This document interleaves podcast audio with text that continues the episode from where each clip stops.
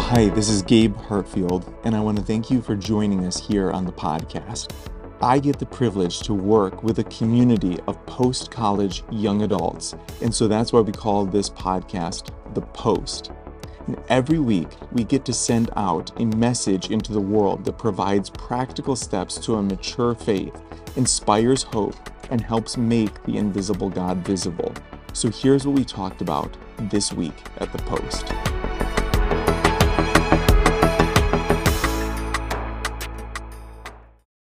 Uh, thank you, Gabe, for welcoming me in for this opportunity, and uh, thank you all for uh, listening as well.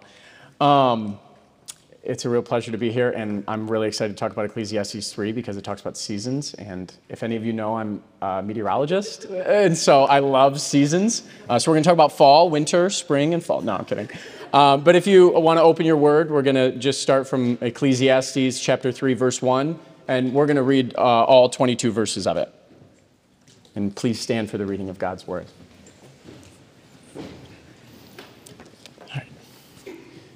It says, A time for everything. There is a time for everything, a season for every activity under the heavens, a time to be born and a time to die, a time to plant and a time to uproot, a time to be a time to kill and a time to heal, a time to tear down and a time to build, a time to weep and a time to laugh, time to mourn, time to dance, time to scatter stones and time to gather them, time to embrace and to refrain from embracing, a time to search and a time to give up, a time to keep and a time to throw away, a time to tear and a time to mend, a time to be silent, a time to speak, a time to love and a time to hate, a time for war and a time for peace. What do workers gain from their toil? I have seen the burden God has laid on the human race. He has made everything beautiful in its time.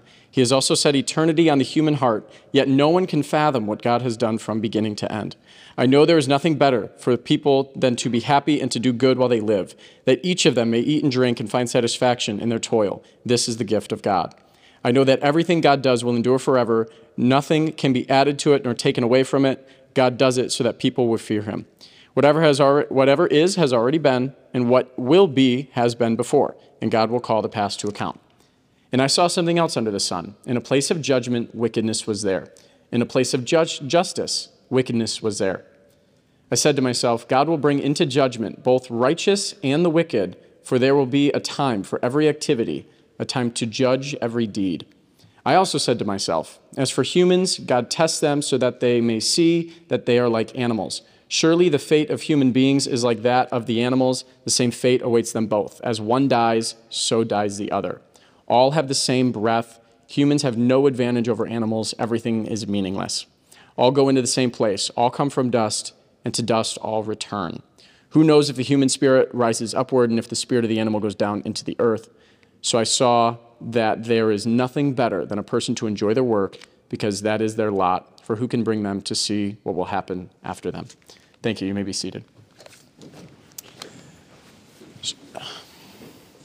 So I want to start off with a little analysis of the chapter. Obviously, that was a lot to read in 22 verses, but it's kind of broken down into three chunks verses 1 through 8, and then a little bit differently from 9 through uh, 16, and then it ends 17 through 22.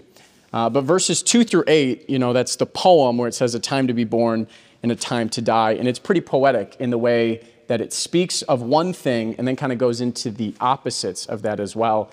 And you can pretty easily apply these into your life. You know, you can see a moment where maybe you were upset in mourning or a time where you were celebrating and dancing graduation, uh, maybe a family member passed away. Uh, but all those things in life, uh, they kind of come and go within each other.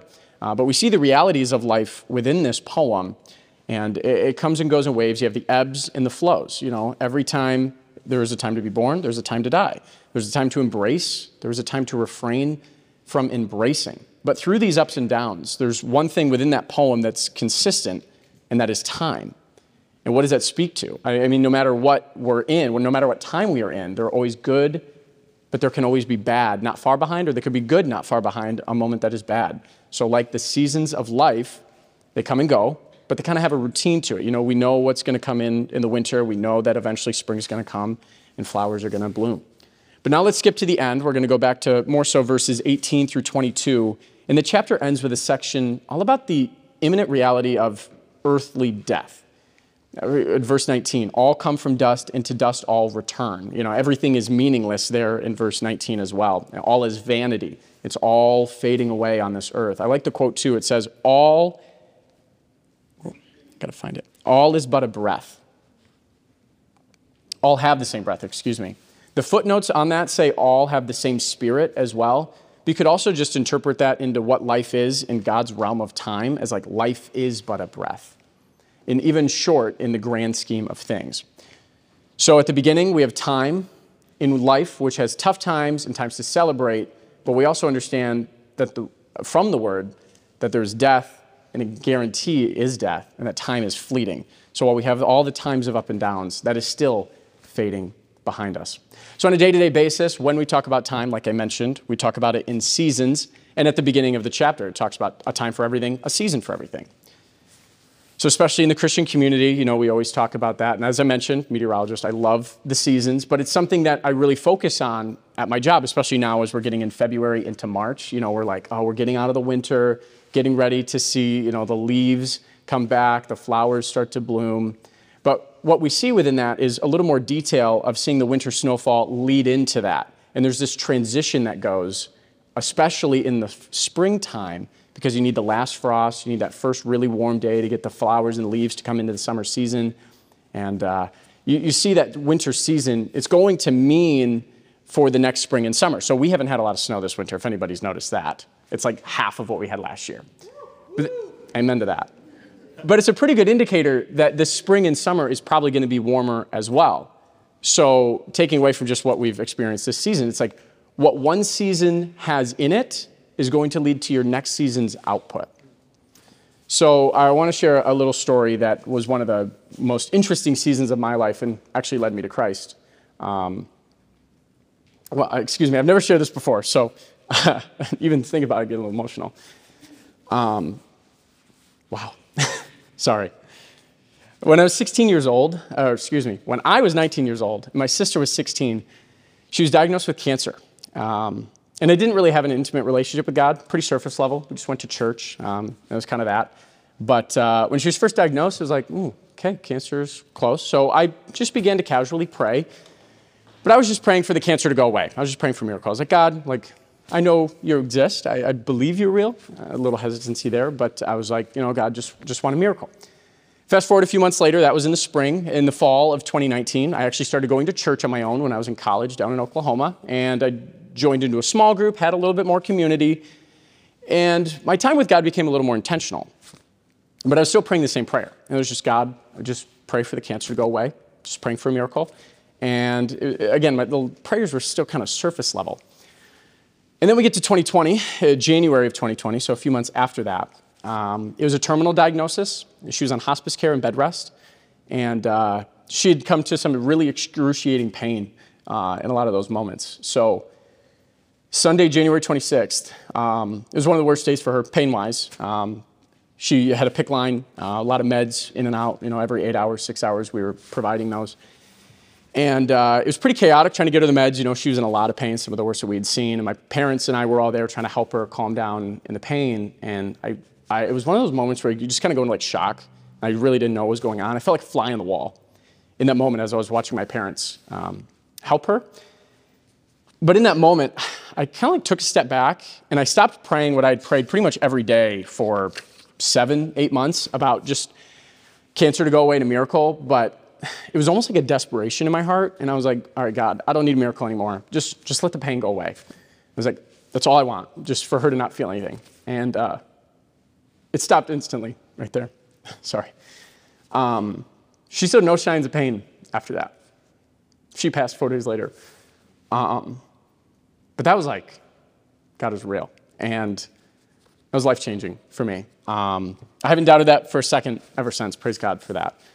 Um, took another six months till I gave my life to Christ um, in the midst of grief and confusion, but it was just this moment of like dependence upon God, dependence upon God, dependence upon God. Um, but I also learned in that reality that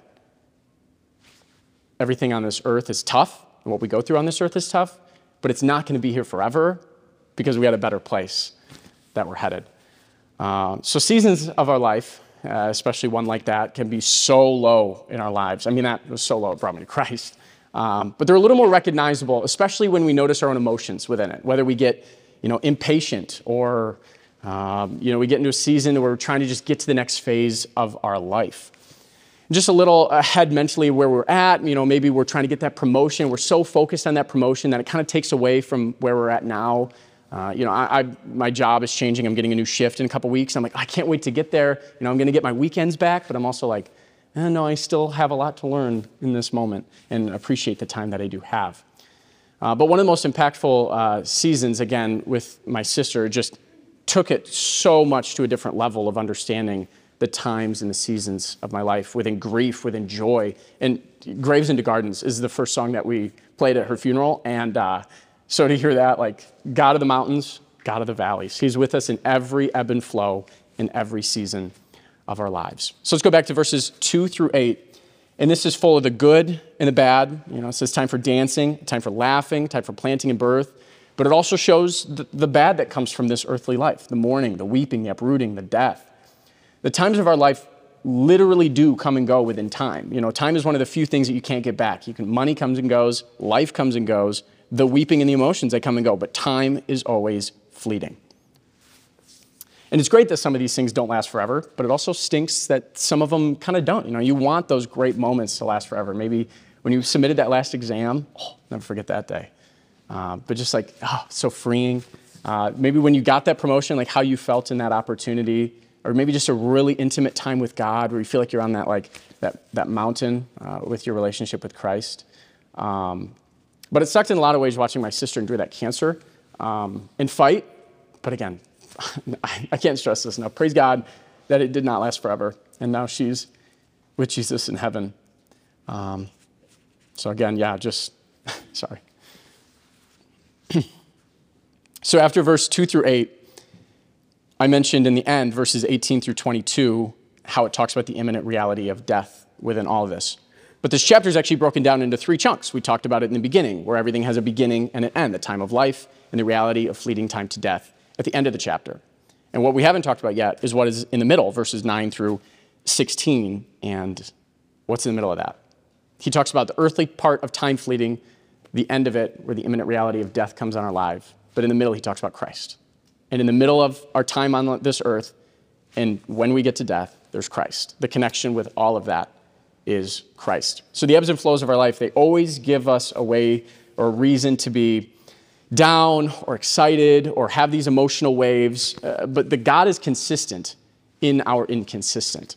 See, a lot of times we think of the ebbs and flows of our life and where it may lead us, but God is consistent within that. And like, even though your emotions may fluctuate, Christ is always going to be taking you to that better place. So in verse 11, this is the best verse of the chapter, I think. It says, He has made everything beautiful in its time.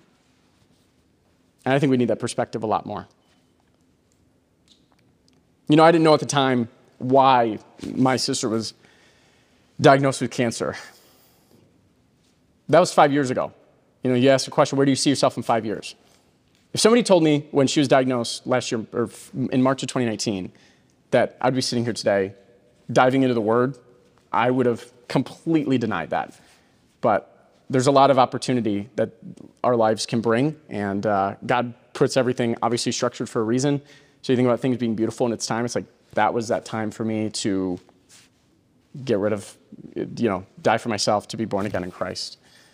Uh, so what season are you in? It's a big question, right?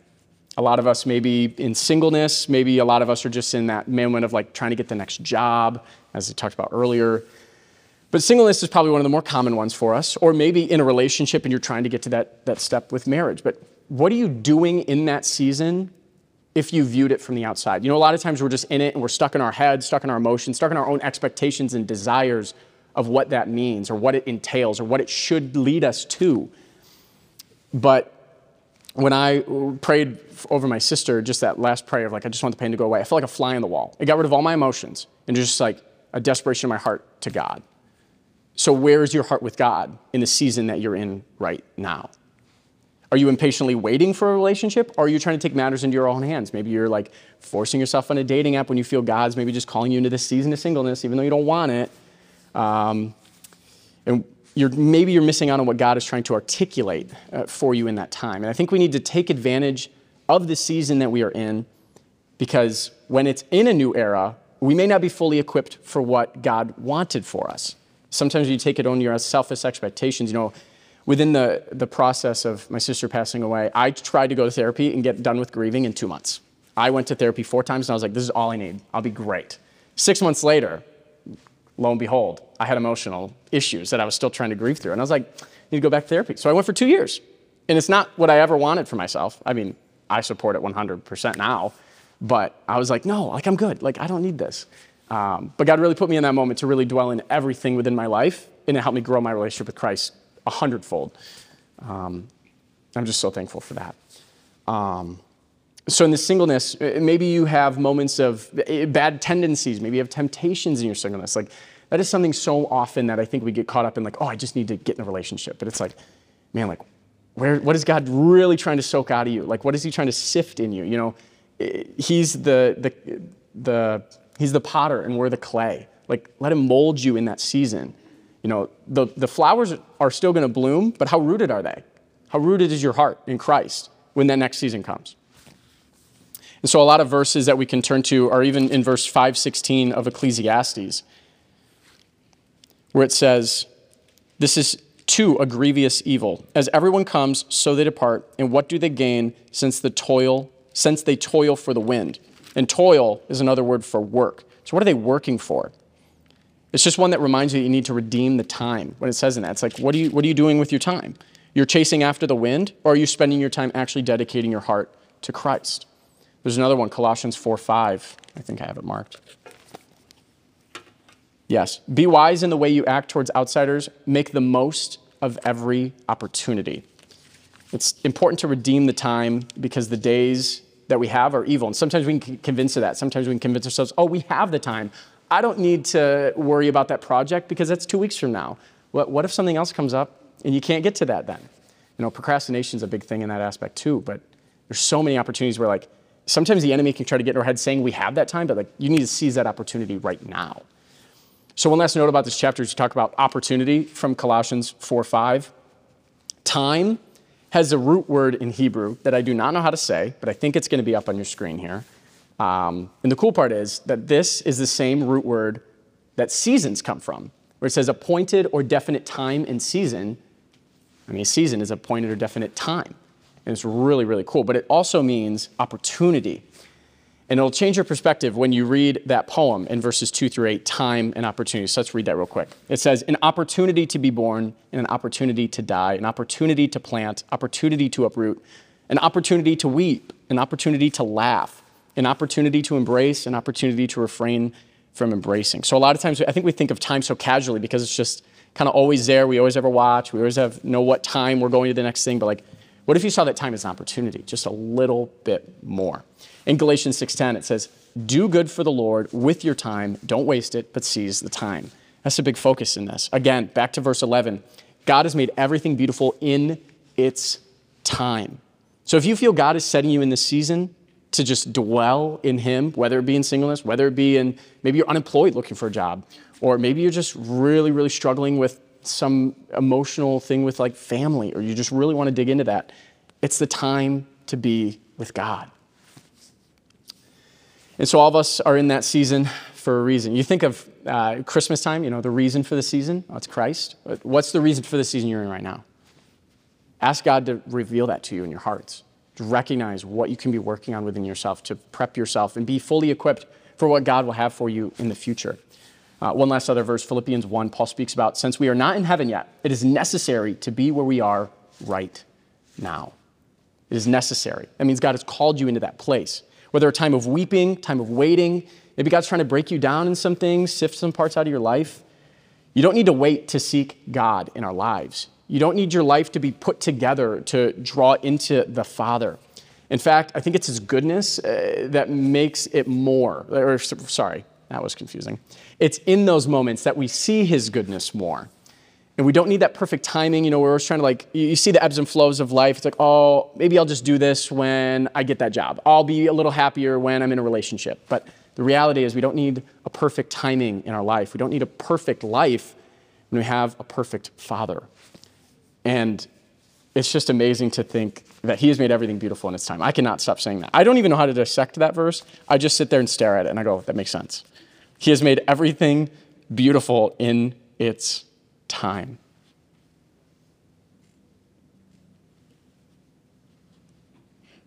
It's pretty good. everything beautiful in its time. What does that mean for you in your heart? What does it mean for you in your season? Father, I just pray over everybody as we're all in our own season of life at this time, God, uh, that you would just allow our hearts to be open to you and, and what you're trying to do, Father. Maybe we're in the middle of you know, our darkest times in the winter of our life, uh, that we can use this as an opportunity to depend upon you more. Lord, maybe we're in the spiritual high and a joyous time of celebration or you know, growing and moving in every step of our lives.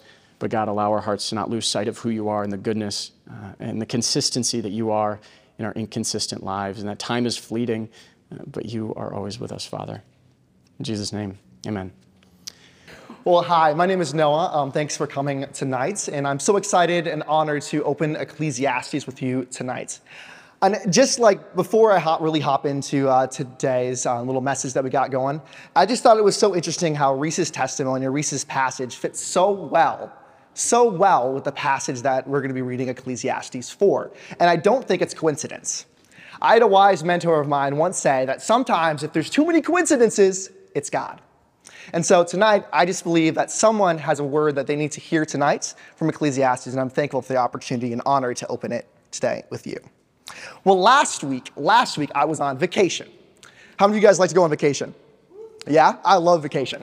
Um, and last week I was on vacation, and I thought, well, I have some time to, you know, prep this this message tonight. And so, you know what I did? I decided to spark to spark my creative juices. I decided to listen to six different sermons on Ecclesiastes 4, you know? And I was so excited until I listened to them all and realized they were all on different things, different topics. And it was a tragedy because I was more confused than when I started. But all of this to say is that Ecclesiastes 4 has a lot of content in it. There's a lot of content in Ecclesiastes 4. I mean, it's written in Hebrew for Pete's sake, right? And then to make it even harder, it's poetic. Who can understand poetry? I can't. Um, and so with Ecclesiastes 4, I'm going to be focusing on one part, one topic in Ecclesiastes 4, one little section. I'm going to be focusing on Ecclesiastes 4, 7 through 12. Now, Ecclesiastes 4 has a lot of other verses. It's 1 through 16 is the whole chapter. And so tonight, tonight, I just want to challenge you that maybe after listening to me, I want you to spend some time alone, maybe with God, opening this passage and seeing what He has to speak to you in the whole passage together. Now, maybe, and this is a big challenge, maybe read Ecclesiastes 3 and 4 together. And maybe, if you want a big challenge, read Ecclesiastes 1 through 4 and maybe the rest of Ecclesiastes while you're there. Um, but and just a challenge for you to individually open these passages um, and hear what the Holy Spirit has to speak to you. And on the topic of today's message, maybe invite a friend to do it with you. Now I'm going to be opening Ecclesiastes 4, 7 through 12. It's on your little handout on your table. Ecclesiastes 4, 7 through 12. Again, I saw something meaningless under the sun. There was a man all alone. He had neither son nor brother. There was no end to his toil. Yet his eyes were not content with his wealth. For whom am I toiling? He asked. And why am I depriving myself of enjoyment? This too is meaningless, a miserable business. Two are better than one because they have a good return for their labor. If either of them falls down, one can help the other up. But pity anyone who falls and has no one to help them up. Also, if two lie down together, they will keep warm. But how can one keep warm alone? Though one may be overpowered, two can defend themselves. A cord of three strands, three strands, is not quickly broken. This is the word of the Lord. So, the author of Ecclesiastes, some like to say it's Solomon, um, the author of Ecclesiastes, has been taking us on this tour of life under the sun, where he has been chasing after pleasure and joy and being left empty handed time and time again. He continues this tour in verse 8, where we meet this man that is all alone. His pursuit of riches has left him alone. He makes all this money, but he has no one to spend it with. Now, I, I wish that was me. I wish I made so much money I, I had no one to enjoy it with. Um, but in verse 8, um, we, we meet this man. And now, I don't have a million dollars in the bank account. I don't really know what it's like to be this man, but what I do really love and do really enjoy, if you know me, is I love motorcycles. Anyone like motorcycles? Maybe, maybe we got a, couple people in the back. Let's go. There's a few of us. I love motorcycles. I know they're dangerous. I'm not condoning them. I'm just saying it's something that I personally enjoy. Now, um, the first motorcycle I ever had was a Suzuki Boulevard S50, 1200 cc's. I know I'm saying a lot of things that no one understands here, but it's a Suzuki Boulevard S50, 1200 cc's. It was black with chrome detail. I loved it. I spent six months saving up for this motorcycle. I was so proud and so excited to finally hop on it. And as soon as I got it, I couldn't stop riding it. I would ride it to work. I would ride it to church. I'd have to hide my helmet underneath the chair so some old lady wouldn't yell at me. Um, I, I, had to, I went, went, to the grocery store. I remember holding a bag of groceries very uh, fearfully uh, on the side while I was driving back to the grocery store. And I even drove to my mom's house and she wasn't so happy. But that's okay. Um, I love this motorcycle and was so, so, so excited to have it. But for those of you that have motorcycles or love fast cars or sports cars, you might realize that the mo motorcycle you have is never good enough. You always want something faster or newer or better. And two months later, I found myself scrolling on Facebook Marketplace and looking at a new motorcycle. I had just saved up for six months for this motorcycle, and I already wasn't satisfied with the thing that I wanted. Now, a month or two later, I actually bought a second motorcycle. And the thing is, this message isn't going to be all about motorcycles, so you're all right. Um, but you see this quite often. The stuff that we think will make us happy ultimately doesn't. The stuff that we think will make us happy ultimately doesn't. I like to imagine that this rich man, he, he might be just like you, starting your careers or graduating college or, or just getting into the position that you really want to, focusing after that career, and you finally get that promotion, you finally make X number of dollars, you finally get that house that you dreamed of, but you have no one to enjoy it with. You're all alone. And Ecclesiastes hits the nail on the head. In verse 8, it says, He had neither son nor brother. This man, this was a man all alone. He has no friends, no family, no community. He is all alone. Now, a question I want to start and to ask yourselves this is a rhetorical question is Are you lonely today? Are you lonely? Have you been pursuing something that leaves you alone, that pushes you far away from the community that God has for you? My dad, he passed away a few years ago. And um, it's been really hard on me and my family and my mom. And um, I remember I asked her last week, I said, Mom, what does loneliness mean to you? Knowing that she'd give me an authentic and real answer.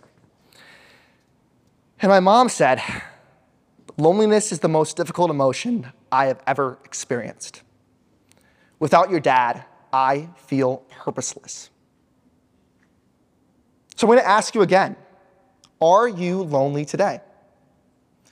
Maybe you wish you had friends or, or more friends, and maybe you envy those around you who get invited to certain things that maybe you don't get invited to. I mean, I have FOMO. Does anyone else have FOMO? Maybe you wish you had a boyfriend or girlfriend. Do you go to weddings and find it hard to celebrate others and ask yourself, when is it my turn? Do you, you wish you had a church community that you could truly trust? Have you been hurt by a church before? Do you wish you had a healthy relationship with your family? Maybe someone passed away. Maybe you never even knew your family. I can feel Solomon at the end of verse 8 putting us on a cliffhanger. The man in Ecclesiastes 4 has all the wealth in the world, but if you look at the end of verse 8, what does he say? This too is meaningless, a miserable business. This man is all alone. He has no one to share his wealth with. We don't have to go very far in the Bible to realize that we were made for community. We were made for community. I mean, Genesis 2:18 says it's not good for the man to be alone, and then God created a partner for him, and they were able to walk and talk and live in community with God in the Garden of Eden. And it was this beautiful relationship. But sin entered, as we know, not to spoil it, sin entered, and they were forced to leave the garden. A, a chasm was created between us and God. It's because of sin that we are alone. But, friends, I want to tell you that there is hope. In the next section, in the next section, 9 through 12, Solomon, or the author, gives us a biblical solution to loneliness in one important word, and maybe you can guess it. Solomon gives us a solution to our loneliness in community. He goes on to highlight four benefits of community work, help, support, and my favorite one, defense. Uh, for, to start off, in verse 9, he says, Two are better than one because they have a good return for their labor. Having a community in others is helpful in our work. It's, it's much easier to paint a room, shovel snow, or to move couches, right? If you have people in other hands to help you. I mean, having more people or a larger community increases the amount of work you can do. How does the saying go? Many hands make many hands make light work. Yes. Many hands make light work. He goes on, verse 10, and says, If either of them falls down, one can help the other up. But pity anyone who falls and has no one to help them up. Having a community and others around us helps us when we fall. Now, no, he's not just literally saying when you fall on concrete, then you have someone to pick you up. I mean, that's not exactly what he's talking about. He's thinking about all the times in life you experience suffering. A few years ago, like I said, my dad passed away. And I remember very vividly, we actually had the funeral here at Crossroads in the upper room. And, and I remember going into that funeral, not sure what was going to happen, you know? I was so broken, so sad, missing the man that was my mentor, the person I looked up to. And I remember walking into that room and seeing familiar faces. People that didn't know my dad, but people that knew me. And I remember seeing people there that loved me and came there for me because they knew me. And some of those people are in this room today. They were there to pick me up when I couldn't pick myself up. And for that, I'm forever thankful. As Christians, when we fall into sin, we need a community that helps us come back to the Lord. I, I love this initial question, right? I, I, loved, why did you come to Crossroads? I remember um, I came to Crossroads in around 2020. I was looking for a church, and my roommate invited me to Crossroads, and I went once, and then I never came back for like two months. And then eventually he's like, Noah, come on, come to Crossroads. And I'm church shopping and looking around, and I come to Crossroads the second time, and the same roommate looks at me and says, Noah, you know you don't have to come to Crossroads with me. Don't drag your feet. You don't have to come here. But you have to go somewhere. And you have to commit to somewhere. How can anyone hold you accountable if they never know you? The third reason, the support in verse 11 that the author talks about, is a benefit of community. Verse 11 says, Also, if two lie down together, they will keep warm. But how can one keep warm alone? Community supports us when we are in need. I, I like to picture uh, two people huddled up to a, a fire on a cold winter day, reading a book or watching a movie, keeping themselves warm together. But there are more situations of need in our community other than just the cold. And I was trying to think of an example of what this actually physically looked like. Like, I don't want to just suggest that we all huddle next to a bonfire and keep warm and support each other. Maybe sometimes, if the meteorologist tells us that's all right. But um, I don't really think that's what he's trying to say here. Because there are lots of needs in our community. There are lots of needs in this room. Each one of you have needs if you want to admit it or not. I was trying to think through a, a testimony of, of, someone I knew that needed support in Crossroads and how the community came around it. And I just kept getting testimony after testimony that kept appearing. And so I have four quick little testimonies of ways I've seen people in our community at Crossroads, our community help each other and support each other over the past few years. I saw people set up meal trains for someone when they were sick, or meal trains for someone when they had a child. I saw a couple occasions of people helping each other pay their rent when they couldn't afford it when they lost their job. I actually had someone uh, lend me their car for like two weeks when my car broke down. And I had, I remember this one girl, her house burned down. And I remember the community at Crossroads, people in this room came around and brought her clothes. Someone gave her their laptop and an old phone. The community at Crossroads, the community that I saw, surrounded this person. I mean, that's very much like the early church, right? It was a community that always tried to meet each other's needs. As much as I want to, you can't meet all your needs alone. You can't. I, I, I remember, I don't know why this, this sermon talks about my dad so much, but um, I remember uh, my dad, he was, a, uh, he was a pastor. Was a pastor, like a Southern Baptist pastor, fireman with curly hair, looks nothing like me. um, but him and my mom met at a church, and my mom always wanted to be a stay at home mom, and so she decided to pursue that ministry. She was a stay at home mom. My dad went to work as a pastor, leading people to Jesus. Now, when I was about two years old, though, my dad got into a car accident and broke his back. And slowly but surely, he became more and more and more disabled to the point where he had to retire from being a pastor and he couldn't even walk. Now, the last four years of my life, I remember my mom had to go back to work and she had to take care of my dad. That's all she did for four years. She didn't hang out with her friends. She didn't go on vacation. She loved my dad so dearly. She did not sign up for this, but she stayed committed to the community, to the ministry that God had placed in front of her. She would wash him, she would bathe him, she would feed him, she would listen to him, she would talk to him. She was his everything. How committed are you to your community? How committed are you to the people that God has placed in your life? The fourth reason, and I think one of my favorite reasons that we need community, is for defense. In verse 12, it says, Though one may be overpowered, two can defend themselves. A cord of three strands is not quickly broken. Community helps us to defend against opposition and hardship. The author uses an example of someone being attacked. Now, now I think the author uh, is not trying to explain to you how to win a fight. I don't think many of us are getting to fights in alleys, right? Um, but I remember this. Uh, I used to live with a bunch of guys from Crossroads, and I remember one day I came home from work and I put my computer down, and all of a sudden my roommate tackles me, throws me on the couch. And I'm like, what's going on? And he pins me and said, ha ha ha, I won. I was like, what are you doing? The next day, same thing happened, and it was on. Every single day, every single one of us, seven guys, would get into wrestling matches in our living room to see who was the strongest man. Now, of course, one man rose uh, past them all. It wasn't me, but one man rose past them all. I blamed he owned a gym. He was pretty in shape, so I said, you know, that's probably the reason he'd won it. He kept beating me time and time again. and it was embarrassing. I don't even know why I'm sharing this story. Um, but then one day, I walked in, I see Ryan, my, the guy who always beats me, and I'm like, oh man, I, am defeated. Then he, he, we start wrestling on the couch, and all of a sudden, my roommate Alex walks in, and Alex starts wrestling with Ryan, and the two of us together pin him down, and we win. We're the strongest people in the house. But we didn't do it alone, we did it together.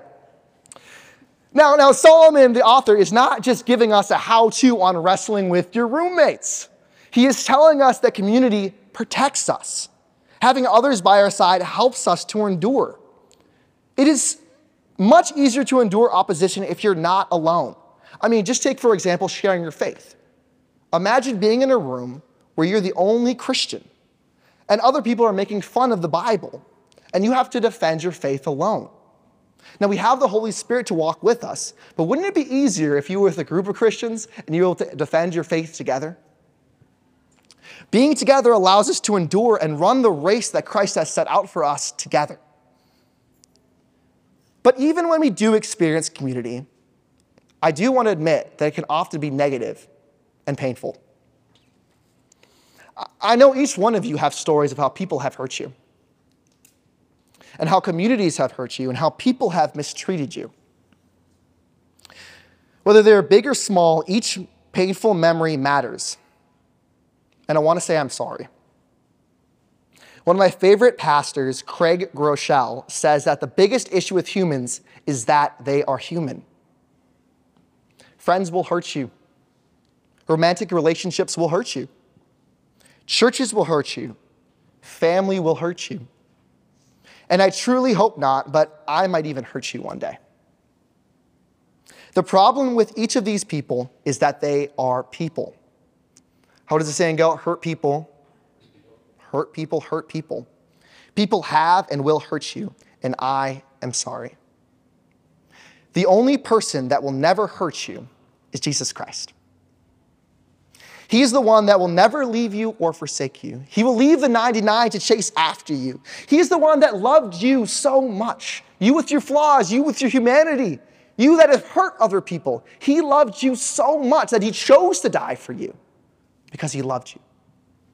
And he will never leave you and he will never forsake you. That is the Jesus that we get to serve. That is the Jesus, the relationship that we get to choose. Just because we're not in the Garden of Eden doesn't mean we can't have a relationship with Jesus today. And I wonder, even today, maybe some of you have felt the desire to be alone. I mean, some of you barely made it here tonight. There are so many reasons, so many excuses. I, I could watch TV, or I could sleep, or I could scroll on my phone, or there's a million things that I can do except be here tonight. I, I get why you want to be alone. I've been hurt. It's, it's hard to trust people. It's hard when someone has disappointed you, when someone has overpromised and underdelivered. It's easier to go alone. Most times, it feels faster sometimes, right? But the honest truth is that that is a lie. Life is not easier on your own. The enemy wants to isolate you. He wants to put you on an island. He wants to get you alone to immobilize you. And there are some people in this room, their hearts are breaking for community, and there are others that have community and don't even realize the blessing that it is.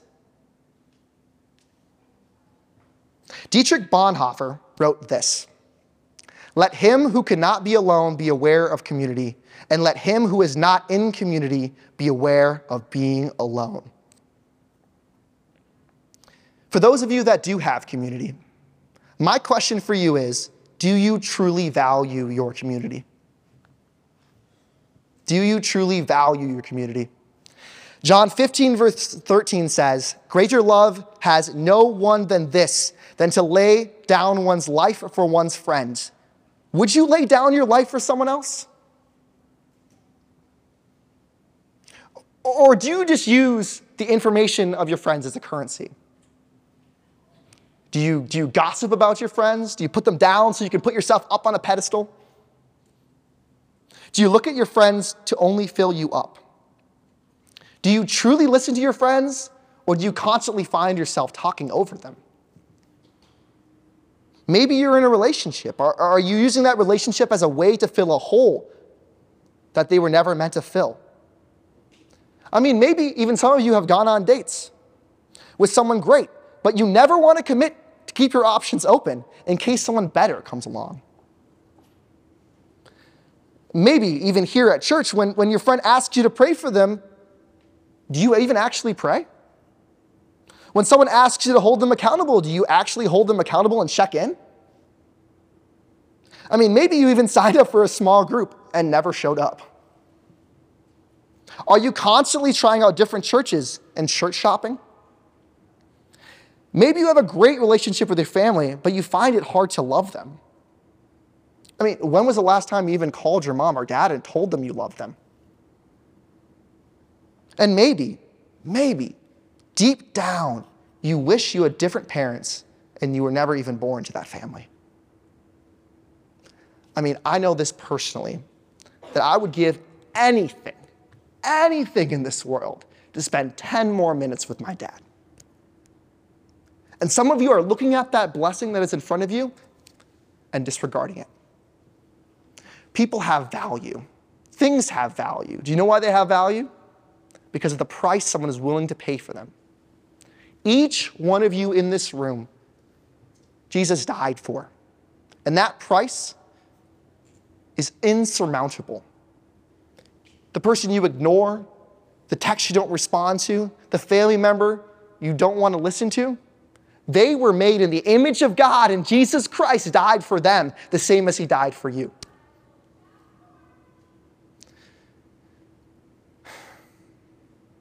But I don't always get it right. Uh, There's been so many times I've used relationships and friendships as a currency, always wishing I had different friendships and not valuing the ones I had. Was in middle school, I got bullied. I was homeschooled most of my life.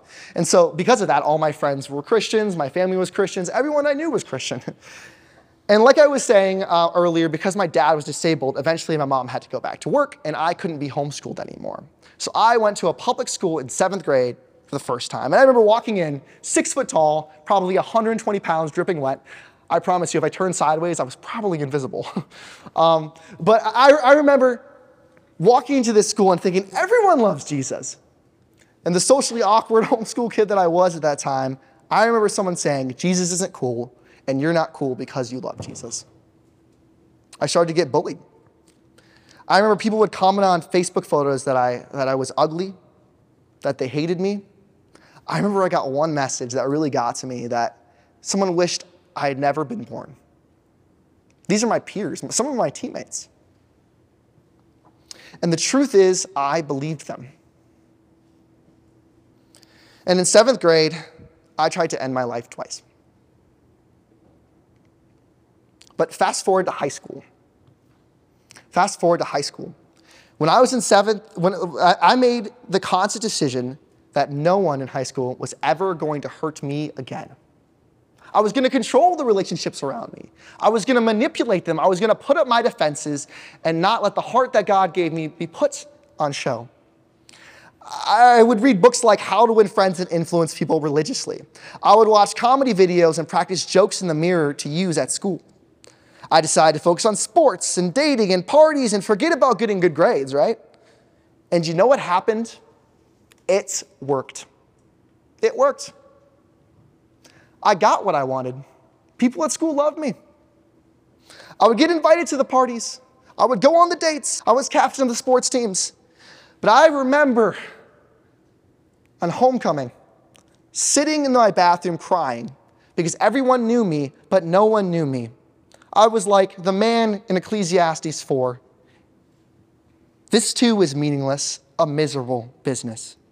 I was so hurt by people, so I took control and used the people around me. Because I was hurt in middle school, I manipulated people and lied. I would only help someone when it could benefit me. See, friends, this is the core of Ecclesiastes that the grass is always greener until you get there and realize it's not. To close, I have one question for you. When you look back at your 20s and 30s, ask yourself what is the substance of your relationships? How will you answer? What is your impact? What does your community look like? Are you spread too thin or not spread enough? On uh, the Crossroads Locker Room podcast last week, Dr. Jerry Sittser said, Obeying God is not a future thing, it's a right now thing. Are you coasting? Are you taking steps in faith to live in community, even if it's broken, even if they hurt you, and they will hurt you if they haven't yet? What would our community at the post look like if we started to believe truly that two are better than one, that we need each other, that we can't do it on our own, that we would humble ourselves and ask for help when we needed it, and that when someone asks for help, we would help them? We wouldn't tell anyone. We do it quietly and peacefully and lovingly, and we'd lay down our lives for each other. Look to your left. Look to your right. These people were made in the image of God, and Christ came and died for them. We need each other. Do you truly believe that when we live life on our own, it is truly meaningless? Let me close in prayer. Dear Heavenly Father, thank you for this community that we are in. Thank you for its brokenness. Thank you for your grace.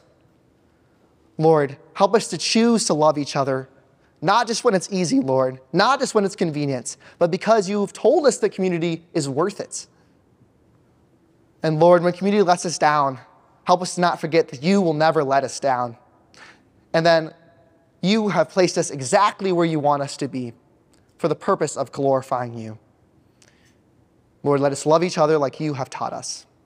In your heavenly and holy name, amen.